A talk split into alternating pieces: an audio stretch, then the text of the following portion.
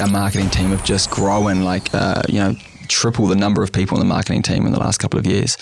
So there's that huge um, im- amount of importance, you know, that people need to understand, one, what's available to them, mm-hmm. um, but two, to understand that we're the leaders. We we lead with excellence, and that all comes down to giving people that shop front understanding, giving people, mm-hmm. um, you know, the, the social media understanding. So everything that comes through them is huge, because if people don't know what we're offering, then, you know, we, we're going to be doing treatments behind the doors that people have no understanding about. Ladies and gentlemen, wake up! Welcome to Wake Up With Focus, your home to learn all things digital, marketing, content, branding, and business development, finding out what's gold and what's old in the world of digitalization. Hear from industry leaders and discover how to market to those who matter most to your business. With your host, founder of Focus Recruitment and Focus Media, Belinda Agnew. Once again, welcome to Wake Up With Focus, and today we're chatting to Doctor Jonathan Hopkirk. You might recognise Doctor Hopkirk as the Global Medical Director for Laser Clinics Australia, where he's responsible for ensuring optimal quality and consistency across one hundred sixty stores in Australia, New Zealand and U K. But he's also the founder for an incredible initiative called Dance for Abilities, a non-for-profit organisation that creates social interactions for adults with intellectual disabilities. Doctor Hopkirk, welcome to the show. Thank you for having me here. Wake Up With Focus. Here We're we excited to have day, you. Every day. Um, so let's jump in. Who is Jonathan for people that don't know? Mm, sometimes I ask myself. Um, every day you've got to ask those questions. But no, I started way back in New Zealand. Yeah. Uh, place called Rotorua. It's a smelly place. Not sure if you've been. Smell actually smelly because of the thermal energy. So, um, yeah, there's a lot of thermal okay. energy in Rotorua. I didn't know um, that. Yeah, so we heated our pool as kids um, using the thermal energy under the ground. Okay. Phenomenal. Off, off-piste, I know. But so all the way from Rotorua. And uh, then I actually ended up going to boarding school in Scotland. Okay. When I was like eleven, twelve, um, put my hand up to get some sort of exchange program and ended up going over to Scotland, then bounced back to New Zealand. And then finally ended up in Australia, where uh, I went to med school actually down in Wollongong. And oh, nice. Yeah, okay. Yeah, yeah. So I went down. We loved the gong. So I was in the gong. Um, is that what we call it here? This is what they say. So when I in when Sydney? I was yeah, we love the gong. There's oh, like shit, big I need to get sign. Onto this. There's big signposts that's got "We heart the gong." No. And yeah, yeah, yeah. So that was what hooked me. No. So Aussie. So I um yes, yeah, so I did four years of my study in New Zealand. Yeah. Um, and then got into post med, uh, post post grad med school here, mm-hmm. and ended up in Wollongong. Then moved to London at the end of my training, finished my medical training off there, back into Australia, did the hospital system for a couple of years, but I always had this appetite for the cosmetic industry for some reason. Mm-hmm. Um, I did like NipTuck growing up as a program. I always just thought there was a nice balance of fun, you know, drama, probably not as much medicine as a, as a doting doctor would want in their life, but it was like an interesting industry to me. So I, when I was in the hospital, just started looking at cosmetic injectables, started a cosmetic business myself, trained up a couple of doctors. And then I thought, well, what's the best way to get great at your craft? Just high volume, do a lot of it. And I thought, well, who's the biggest? And then I saw laser clinics were obviously pumping, and this was two thousand fifteen, I think, at the time. Okay. Yeah, so in Wollongong, I joined the laser clinics there, and then just high volume. I was doing after hours after the hospital, so I'd finish at the hospital. Then I'd go into the clinic, inject in the evening. Then I'd go in on Saturdays, inject all day on Saturday. Then when I finished in the hospital after two years, I um, then just went full-time. Cosmetic injectables about six days a week. And then just bit by bit, I think right place, right time, have just sort of taken on various roles with the company, and it's just gotten bigger and bigger, and now it's huge. So what's your role now at Laser Clinics? Yeah, so I started as the medical director when we were just based in Australia, uh, two thousand eighteen. And now that we've gone globally, we're in New Zealand, mm-hmm. uh, U K. Mm-hmm. So it's now it's a global medical director role. So I basically try and coordinate the medical teams um, and the medical function of the company in those countries. Nice. Yeah, and do you fun. enjoy it? I love it. That's good. I absolutely love it. So good, yeah. You look like a laser clinics person because you're so like clean and fresh, and it's amazing what cosmetic injectables can do for you. I'm actually seventy. It's just holding me together. No. Cool. That's a cool backstory. Mm. And I guess when going into uh, studying and whatnot, because a lot of people say, uh, get rid of uni and get rid of college because it's a waste of time. I'm sure you've heard this over and over mm. and over again, especially in entrepreneurial world. You studied before off the show. You said eight years? Mm, yeah, eight years. At uni? Oh yeah. My gosh, that's such a long time. So what kept you going in that time? Like, I'm sure there was moments where you're like, this is really taking me a long time. I should go get a job. Yeah, there was. There was those frustrations where you had, you know, like no money. You, yeah. Your brothers were spotting you. You had the anxiety when you're sitting at a table with everyone having dinner who's the same age because you, you don't know if you're going to be able to chip into the bill. And, you know, so you just, you got to remember all those people that have spotted you along the way, and then it comes back in spades when you've finished uni. But, um, yeah, it was, it was a period where for the first three, for the first two years, I didn't really have a whole lot of understanding around what I wanted to do. I sort of just followed the, the usual trajectory of people who went to school. At the time, it was like, well, then you go to uni. You do a gap year, then you go to uni. So I ended up at uni. I wanted to play for the All Blacks. So I was just training, training, training, just playing rugby. That was my thing. Mm-hmm. And then um, kept getting injuries, realised I probably wasn't going to make the, the dream of every other boy in New Zealand. So I was like, okay, well, I need to do something. And um, I failed physics, failed getting into physiotherapy. And then my brother had this grand idea. I remember distinctly remember talking to him on the phone, and he goes, why don't you try and become a doctor? And I was like, what? Are you serious? Are you mad? I failed getting into physio, which is like a, you know, sixty percent average to get into physio. And I failed physics. I failed this. So I'm not going to get into into medicine.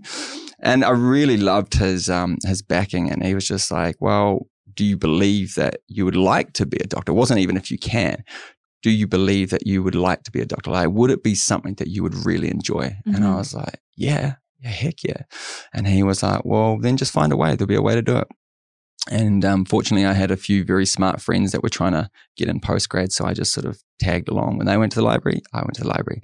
When they studied, I studied. When they went to a course, I went to a course. Um, of course, I went to the bar afterwards, but um, you have to celebrate short wins along the way.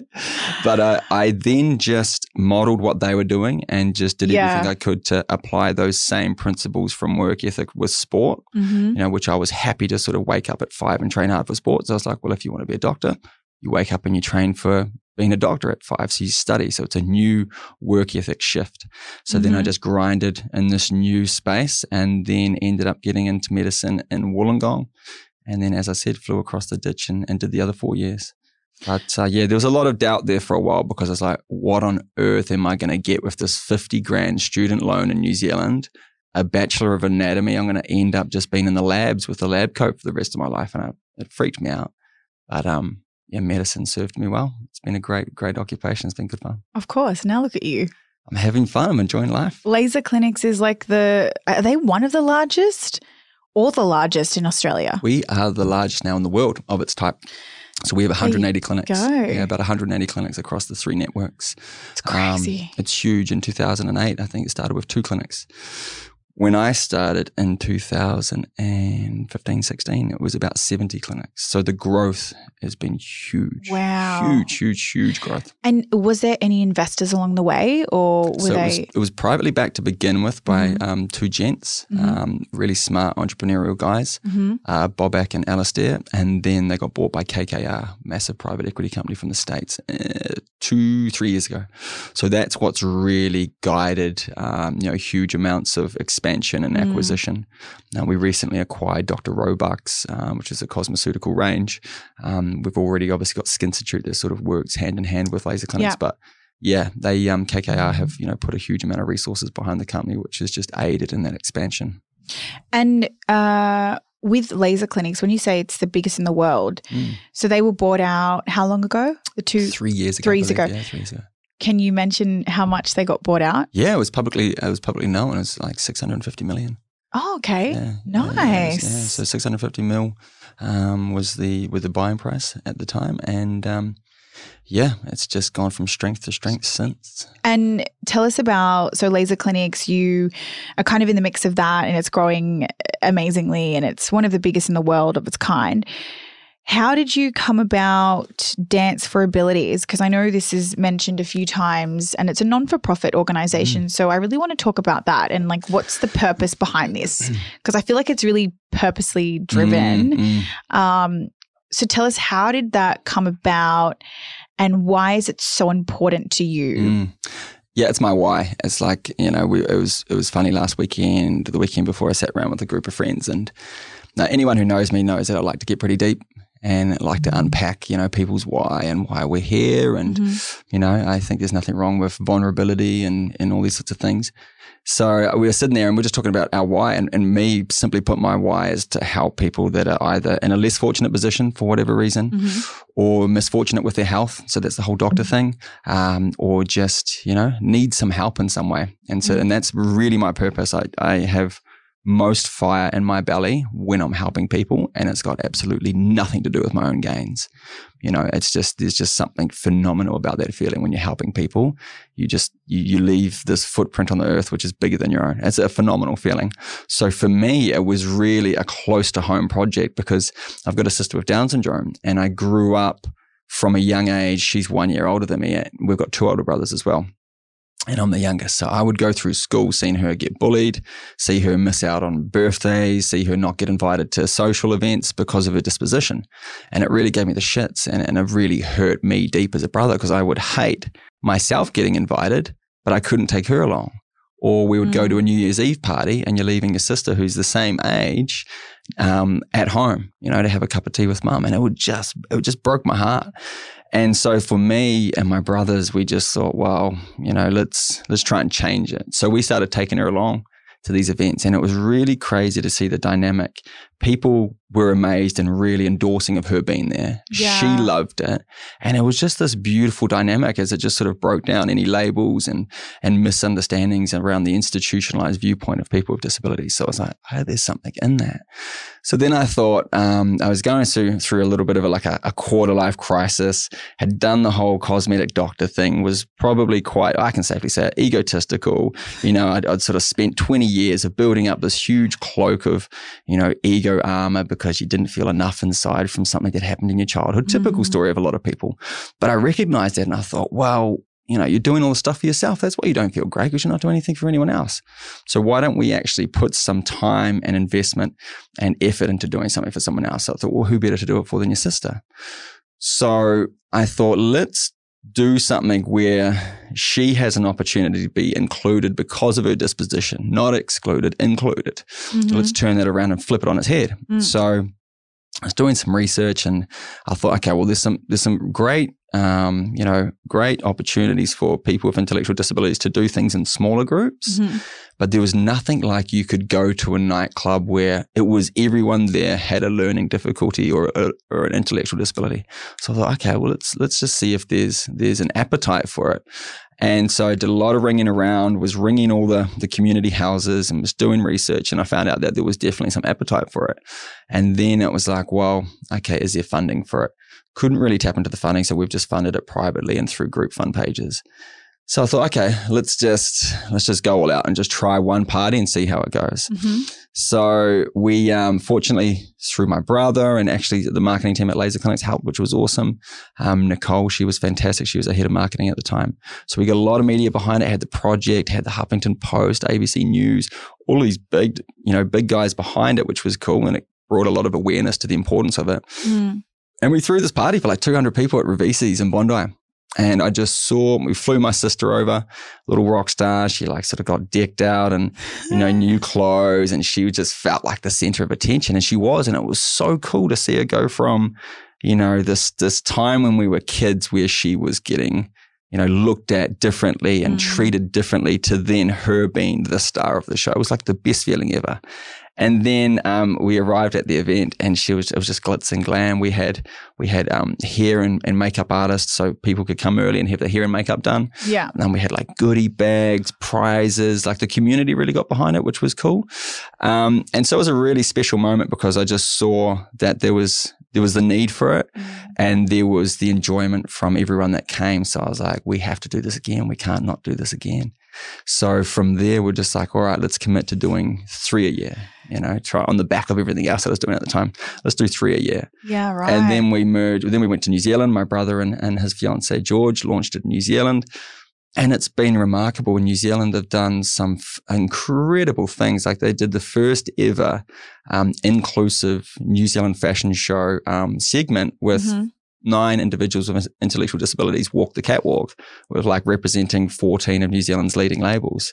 And it was called Living Colour. So we did this whole show. I can't say we, I wasn't. I was there enjoying it, but the team in New Zealand put it on. Yeah, right. But it was phenomenal. Everyone walking the catwalk. We couldn't get my sister off. Um, but yeah, it was, it was really, really cool. So it's just pushing the boundaries with, so our, our main why is like, okay, obviously we want to help people with intellectual disabilities have opportunities to be included, included socially, but also to have an opportunity to feel like they're a rock star, mm. you know, because they are rock stars, but to get that opportunity where they can do what you and I would enjoy and sometimes take for granted, catch up with their friends, have a beer, fall in love, maybe get engaged. We've had all these sorts of things happen. And I think there's, like I said, a misconception from the public that, you know, mm, they don't do these things. Way. They just burn around in vans and, and grey tracksuit suits, and that's what they do. So it's nice that, you know, these guys get an opportunity to get glitzed, glammed, come and have a beer, enjoy, meet new friends and have a great time and expand their own social network. So that's that's basically why we do it, and it's really special. That's amazing. Mm. And like, it's really interesting to say that you are now transparent about saying that you did have an ego side to you. Hugely, yeah. Not Huge. Many people can own up to that. Absolutely. So that's amazing. And when did you know that you were this egotistic mm, person? Mm. And like, can you tell me about, like, that's really interesting yeah. to me. Like, can you tell me about the transition? Like, Absolutely. What triggered you, or was there something that happened yeah. where you're like, holy shit, yeah. like I've got everything, but I'm sad as fuck. Yeah, yeah, no, that, that's exactly what happened. So to unpack it, and I think it's important. Um, I think it is really important to sort of ask yourself the questions of why you are a certain way. Yeah. So I was sitting there, age thirty, you know, had on paper all all the things that I'd been gunning for. I was, you know, working as the medical director. I was living in the middle of Bondi, Campbell Parade, and had all of these things, but I just felt miserable. And I just, I just had this breakup with this girl that I really liked at the time, and and I was just like, I remember my brother came over and he was just like, wow, I've never seen you so low. You need, you know, like, and in all fairness, it was just his way of wanting to see me get better. But he's like, you just need to move on. You need to get over it. You just need to move forward. And there was a part of me that was like, no, no, no, there's something bigger than this. I need to sit in this shit and understand why I'm feeling so miserable. Because if you try and get around it, you try and get over it, you try and, um, you know, find some way to negate having, actually having to feel the suffering, then you don't get any growth out of it. So I was like, I'm going to sit in this shit and just do a little bit of self-research and try and understand why I'm feeling like this. And it was amazing. Over the next three years, I just unpacked it more and more. And I realized, because I was having like quite, you know, I was being quite angry at times as well. And I was like, wow, you know, where's this coming from? And I realized that a lot of it was just, you know, from my childhood. Mm-hmm. I had, um, you know, my, my parents split up at a, at a relatively young age. Uh, my mum, um, she moved away. And then, if you're listening, Mum, love you. Annie, she's a gorgeous woman. So she moved away. My brothers got sent to boarding school. My sister got sent to boarding school. And my whole life just turned a massive one hundred eighty degree spin. Yeah, right. And then I was sat there with my dad, who was building a new business and now working really hard.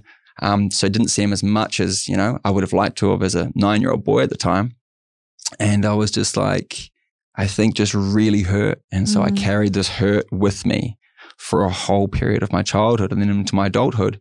And where you have hurt, you can sometimes have anger. So my way of dealing with the hurt was was anger, because I was just angry at the world. I was like, you know, pissed off. Why could this happen to me? Everything mm. was good. I had my family, had my friends, had this beautiful home, and now I'm not. I don't have those things immediately in my life. So I was so pissed off. Um, and then within that, I, th- you know, having read quite a few books now and gotten more of an understanding around these things, I think I, I live the typical, if I can't be loved for who I am, I'll be loved for what I do. So mm-hmm. I was like, I am going to be a fucking beast.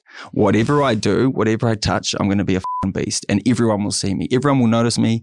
Everyone will recognize me. I'll be seen. I'll be heard. I'll be the best in the room at whatever I touch. It was mm-hmm. just like my fire in my belly was to be loved, but it wasn't like for me. It was be loved for like what you look like, what you do, your success, whether it's rugby, whether it's medicine. So I built up this egotistical cloak, this cloak of armor to compensate for this feeling of not feeling enough. Mm. I built that up over a space of like twenty years and I did a bloody good job at it, mm. but it didn't leave me feeling any better. And so it was interesting. I was like, wow, now I understand. I just wanted to feel loved. And so um, the most special thing happened last year. I had, um, you know, unveiled all of this to my mum and she didn't have an understanding. And and she was like, wow, you know, like I, ne- I never expected you to forgive me for, for you know, moving away, but shit had to be done. And um, I was like, no, I forgave you, uh, you know, immediately. But we had this beautiful moment where she understood me more. I understood her more and, um, you know, had conversations with my dad and my family. And I just found this inner peace that was just like, wow, because wow. I relinquished all of the hurt. I relinquished all of those things that I was holding on to and bottling up. And I just felt this real inner self-love for myself. And I was like, wow, I don't need to be any of these things. I don't need to have money. I don't need to yeah. have any of these things to be great. Mm-hmm. I'm just f-ing rock and roll because I'm me and I love me. And then I just found this massive peace inside myself. And I was like, wow, life has just become immeasurably better for having sat in the shit, listening, going inside, trying to unpack hurt, sitting in it, bringing it to the surface, all that childhood stuff you don't want to deal with. I was like, no, nah, I'm going to bring it to the surface. I'm going to pull, you know, pull the cap off it, feel all that shit again, but I'm going to work through it this time properly. And I did it, and I just had this massive just turnaround, and it's been, yeah, blissful ever since. That's called self-awareness. Yeah. Wow. So, so yeah, so that whole ego thing, it's mm. it's funny because, you know, we were talking about this last week with my friends and I'm and, and one of my best friends, Cam, who I live with, he's an absolute legend. And um, I was like, I know that I have a big ego. We're talking about this. And I was like, but I think you have to, like everyone's sort of anti-ego. Well, not everyone, but a lot of people are anti-ego. And I think you've just got to ask yourself when you feel your ego talking or about to talk, or you feel your ego about to react to something, I think you've just got to think to yourself, all right, is this my ego in this moment going to be harmful for me mm-hmm. or is it going to help? Sometimes someone might say to you, you can't do that. And it's going to be something which will be great for you if you take that challenge of your ego and go, actually, no, I can do that. Mm-hmm. And then you go and prove them wrong. And in the and, and in that time, you might start a business. So you might do something really productive. So that's mm-hmm. a healthy dose of ego. But someone might turn around and go, you're a wuss, you won't fight me. And then your ego goes, yeah, I'll fight you. And then you might get beat up and hurt your head. Mm-hmm. So it's like understanding your ego and trying to harness it and use it in the right ways. So I think, you know, for me, my ego is like a bulldog. I know it's there. But if there's a challenge and I really want that in a good way and it's going to be good for me and the world and my why, I'll let the bulldog off the chain and let it go and get it. And then I just pull it back and I go, oh, thank you, ego. You brought it to me. That's cool. Nice. We'll put you away now. So it's a healthy balance of understanding your ego. That's so true. And like, I just want to thank you for being so vulnerable about that because it's hard to talk about childhood and, mm. you know, understanding You were, you had this ego or you were this person because of your childhood. Mm, and mm. the fact that you pointed that out, it just goes to show, you know, what type of person you are. So got to be vulnerable, I think. Well done to that. Yeah, thank you. I think it's, um, you know, sometimes I'm sitting there myself and I'm like, whoa, did I just tell that story to people? But I think, I think, you know, it's important to lead with vulnerability. I think we, we live in a world where everyone puts on this this face, you know, we we we live this this insta reality, this simulation where um, people like to depict that everything is fine on the surface, and I just think F- that, you know, mm. not everything isn't fine under the surface. Mm. And I think what is best is to actually give people an understanding of, hey, it's actually okay to not be fine under the surface. And if you go around all day and you depict this whole perfect environment that you live in and you de- depict this perfect personality, then you're not going to give any person next to you to sort of, you know, um, share a vulnerable moment with you. And, and that's when you're going to help people most. Mm-hmm. So to get vulnerable from people and to be able to help people, you've got to be vulnerable yourself. And I think it's like knowing, I know this is a bit much, but the way that I would see it, see it is it's knowing that you're not going to be around forever. Like your time is going to come. So you need to be able to be the best person you can and the most vulnerable and the most forward person possible throughout that life that you have, because in the end, we're not around forever. And people tend to forget that. They go throughout life thinking they're going to be, you know, living forever. Mm. We we die at some stage. Absolutely. So, um, you know, as they say, what is it? Uh, YOLO? Is that what YOLO? They say? Hashtag YOLO when I was like eighteen, like that's you only live yeah, life YOLO, once, yeah. you know? That's YOLO. A big thing. That's a big thing for a while. It was a big hashtag. It was. It was a massive hashtag. I remember I was like, YOLO, YOLO. I was like, yeah. what? Um, yeah. So going into to that story, because that was like really deep, and I love the fact that you shared that. Um, with Laser Clinics, I want to go back to that because it's such a big brand and something to really talk about as well.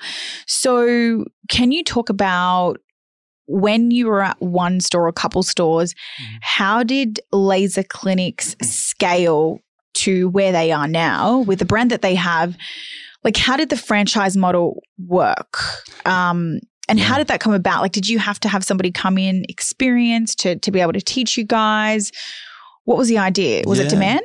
I think it was demand, yeah. um, but a great team. Like you, you, there was a you know really awesome smaller team, much smaller team. I think it was like a team of ten people at the time. Um, but Bobak, you know, Bobak, who was the guy who started Laser Clinics, he was just a visionary. He just he saw a hole in the market where you know people wanted the treatments that the celebrities got, but they couldn't afford it. So there was the demand there, but there wasn't anyone that could set the price low enough so more people could have it. So there wasn't the supply. And the people that were supplying it, generally doctors at the time, were supplying it at a huge cost. Mm-hmm. So it was always just going to stay that way. It was only going to be the rich and famous having it. So I think, you know, from a from a, a smart, um, you know, a smart approach would have been, and this is what I believe happened, is you had um, great commercial agreements uh, with you know suppliers and that people that were going to help you, and he formed an alliance with the right people, the right companies, and they got on board and as a team expanded, and then you know there wasn't a thousand clinics in every city then, so it then became a, a you know a notoriety to be like, whoa, actually I can go and get anti-wrinkle injectables, I can now go and get dermal fillers, I can go and have my legs lasered for ninety-nine dollars. It used to be three hundred dollars. So mm-hmm. you then had students being able to get laser hair removal. You had you know um, you know people in their twenties being able to get Um, injectable treatments and stuff that they couldn't get before because they couldn't afford it, and then boom, it just blew up. And mm-hmm. then from there, the the the demand was being met with supply, mm-hmm. and it just it just went big, really, really big. And like Laser Clinics, as a female, I've used you guys many times. Thank you very much for coming in and trusting us. um, you guys don't use cheap materials as well. Like you've got Candela ma- machines. Mm, like for mm. people that don't know laser, that is like the the ultimate elite machine to use mm. when doing laser, mm. Candela. Mm. So it's not like you're using like cheap machines to provide a cheap service. Yeah. You're you're doing the most expensive stuff, but yeah. you're offering it um, at volume, yeah, right? Yeah, that's that. So So it's about, yeah, it's quality. You you gotta, mm. so, you know, what we're big on is offering the, you know, the best treatments in the safest ways possible, in the safest hands. So mm-hmm. those, you know, our our, reg- our nurses are all registered, fully registered and trained. Um, you know, doctors, we have a team of like three hundred doctors and nurses. We have a medical board made up of myself and three dermatologists. We've got a nurse council. Um, you know, so we've got this huge network and about th- over three thousand therapists. And we've got this huge network of people that are constantly working together to ensure that whatever treatment we do is going to be amazing. It's going to be used with leading products, the best products in the world, or the best machines in the world. So we have a huge, you know, N P D, um, new product development team as well. Mm-hmm. And we're constantly working at refining, but also looking at new treatments, new technologies, innovating, but only bringing in the best. No appetite for something which isn't going to bring, bring greatness to our patients. Mm. We've got a, a database of about, you know, we do about three and a half million treatments a year. So we do so many wow. treatments. Yeah. So those treatments, you can't afford for them not to be great because people find out if they're not great. Yeah. So you can't take sh- you can't take mouth. shortcuts on products. You can't take shortcuts on um, whatever machine you're using. You can't take shortcuts on training. You have to continue to deliver quality. Otherwise, you'll go from three and a half million treatments to three treatments. You know, it's mm. word of mouth is huge. So you just have to keep pushing for that quality, and that's what we do. I agree. But I also think Laser Clinics has a really strong brand. That's why you guys did so well. Like, your marketing mm. is sensational. Like, even, great. Yeah. even on the storefronts, mm. like you've got like three ninety-nine, five treatments of laser and all this stuff. Like, get one, uh, buy one now and get one free and stuff like that. So I think your marketing has been uh, massive, and the reason why you've scaled so fast, and the brand. So can you talk us through, I know you're not a marketing expert, but can you talk us through why Laser Clinic did so well on a brand forefront? Yeah, so um, Louise, who's our head of marketing, will be stoked to hear that. Um, yeah, they they are fantastic. Our marketing team have just grown like, uh, you know, triple the number of people in the marketing team in the last couple of years. So there's that huge um, im- amount of importance, you know, that people need to understand, one, what's available to them, mm-hmm. um, but two, to understand that we're the leaders. We we lead with excellence, and that all comes down to giving people that shop front understanding, giving people, mm-hmm. um, you know, the, the social media understanding. So everything that comes through them is huge, because if people don't know what we're offering, then, you know, we, we're going to be doing treatments behind the doors that people have no understanding about. Mm. So in two thousand eighteen, uh, what I think was really ballsy from the marketing team, and I, and I really liked how they, you know, met it with such um, commitment, is everyone was doing the glamorous, you know, three ninety-nine, two ninety-nine, and it was like the shop fronts were all looking similar. They were. Yeah. So Nicole, uh, she's a really good friend of mine. She helped out with Dance, Abil- Dance for Abilities. Love you, Nicole. Thank you for all your help. She um, took the ballsy idea of going monochromatic. So just black and white. And whenever we did a special, it would just be in gold. Everyone else had all these great, grand colours, and all the shop fronts were just amalgamating and becoming the same. So it's like, well, how can we differentiate ourselves? Mm. So uh, she decided that, well, it was going to be a good idea for us to go black and white. So we went black and white. All the shop fronts, you'll notice, are all black and white, but the sales and anything that we do that is like a special is in gold, or in a sort of a shade of gold. So that's a point of differentiation, what I think was really, really cool. And that worked well for you guys. Worked really well. Yeah. And I think it's been great because it's um it's chic. Yeah. It's different. Yeah. You know, I think um, when there's so much color on so many shop fronts, I think it's a point of difference. That's, I think yeah, it's really cool. I agree. And it's so messy mm, on shop. Mm. Like, I don't really like how people advertise their sales a lot on the storefront. I think it looks really tacky. And to be honest, as a consumer, when I walk past, I'm like, oh yeah, that's cool, they've got a sale.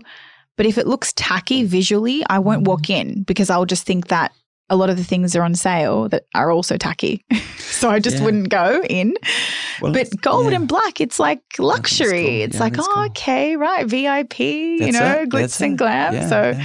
That's I think cool- she, she did a great job, and the marketing team are just constantly pushing. You know, they're just, they are. They're doing remarkable things. I this, see all their stuff. Yeah, I love doing a great job. You guys do. But without marketing, do you think Laser Clinics wouldn't be the brand they are today? Like, if you didn't push down on the marketing when you did? Uh, look, I think it's a whole, you know, it sounds cliche, but it is a team front on everything.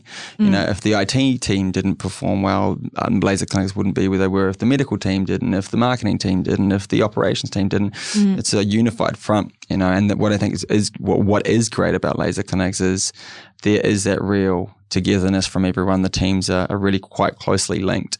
Um, you know, we all work under the same um, head office, and you know, the culture's just building and becoming better and better, which is great. So uh, you sort of just feel like you've got each other's backs. And, and that's not easy to do when you have so many clinics and so many different people involved. So, yeah, I'd like to say it's just getting better and better. But the marketing team have had a have a, had a huge role in that for sure. Well, their brand's amazing, as I keep repeating, Thank but you. It's truly amazing. I love what you guys do. Um, so going into the franchise model, um, it's super tough for, for companies. And I think a lot of companies think about it. They're like, I have so many people reaching out. Like, there's so many talent coming to certain brands. They're like, can we work for you? It's like, no, buy a franchise, mm. you know, and that's like an offer you can do. And a lot of people do uh, really well in that realm. Mm. Um, I know a few few guys that do consumer stuff, and they do super well, like Laser Clinics. So what are the five most important attributes uh, for a successful franchise? And like, this is kind of a broad question, right? It's a great question. This down. Great question. I actually, it's a great question. I got the notes on this one because it's such a good question. I because wanted to nail it. You're essentially like hiring employees. Like it's a part of the family and the growth Hugely. of Laser Clinics. Yeah. So you can't have like a little rookie, mm, you know, mm. even though they have the funds to pay up front, yeah. but yeah. they're essentially a rookie and they can jeopardize your reputation. So what are the five things that you would see or Laser Clinics to uh, find somebody to run a franchise? Yeah, so for me personally, I mean, I'm I'm pretty green in the game of franchising and I'm, I'm learning every day as I go. I think um, it's one, it's about like, you know, like you what you're just alluding to, it's about recruiting the right people. Um, and just because you have dollars in your back pocket and, and the keenness doesn't necessarily make you the best fit. Um, so it's about getting the right people on board because it is an extension of the family for sure, and um, you know, it's about sharing the same why. So if someone comes in and they're just in it for money, mm-hmm. then yeah, they might be fantastic at some things, but then when it comes to being a patient-centric focused business, then they might not be necessarily as empathetic as you want them to be. So it's about sharing that same why and understanding that we're in this to deliver the best treatments to our patients in the safest way, safest ways possible, in the safest hands, and then money will just come secondary to that. If you continue to focus on patient-centric um, efforts, then money will just come secondary to that. So people have to understand that same why and be aligned on that front. Um, so that just takes a great recruitment process, and we have a phenomenal recruitment team, um, you know, really good um, network growth team, and, and those are those things that they focus on. So whether it be in New Zealand, whether it be in Clapham High Street, London, mm-hmm. wherever you're opening, you want that same service delivered. You want people to walk in and go, yeah, I feel really at home here. I feel like I'm seen, I'm heard, I'm understood, because the business and, and the cosmetic industry is too big now for you not to make people feel amazing as well as look amazing. So you got to have franchise partners that are on board with that. People want to leave feeling like they're glowing inside as well as looking like they're glowing. That's that's that's a differentiator. Otherwise, people just feel like a statistic and they'll they'll go somewhere else. So you can always find better. It's true. I think now, uh, I think, you know, well, not necessarily now, but for me, I don't necessarily look at the dollar figure anymore because I, I truly believe in what you pay for is what you get. Mm. So I, even if Laser Clinics is a cheaper price to, let's say, Ella Rouge, I, I mean, I don't really know the prices, but let's just say hypothetically speaking, if Laser Clinics have given me a better customer service and, and done well to me versus Ella Rouge, I would definitely pay two hundred dollars to three hundred dollars more on a treatment just because of the way they make me feel yeah. when I'm there. It's sure. based on how you feel, and you Absolutely. remember people based on how you make them feel. So yeah. I was reading something this morning. We actually, we don't memorize thoughts. We memorize emotions. And so when we think back to something that happened, those things that stay imprinted in our brains, yeah. they're imprinted in our brains because of the emotion, the intensity of how we felt it. So if you come out of a clinic and you're like, wow, I connected with that therapist. Wow, I connected with that doctor or that nurse or that franchise partner or that manager. Yeah. You remember that emotion that you felt and you want more of that emotion. Mm-hmm. Um, so, you know, being, being humans that are emotionally driven, you're going to go back to the place where you felt best. It's true. So what's next for you? Um, in terms of the next, the next, um, the next piece of the project. answer to the question, what's oh, happening in your okay. world? Like, tell me, like, so what's happening? I have an incredibly exciting project that I've just jumped on board with, um, and everyone at Laser Clinics can, you know, be at ease. I'm not going anywhere, but I'm. He's I'm, leaving you. No, I love it too much.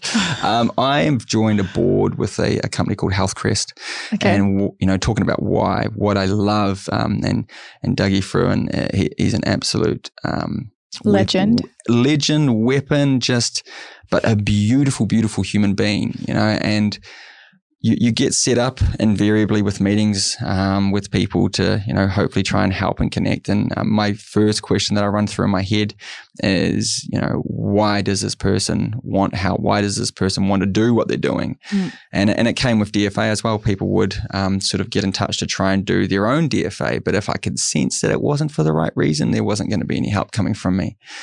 So Dougie, um, you know, beautiful human being, as I was saying, um, he... Um, had to basically, um, and I hope he doesn't mind me saying this, but he had to help with his dad's illness for a couple of years, and, and he dropped out of, um, you know, it was really high up in H S B C banking, like really going incredibly well.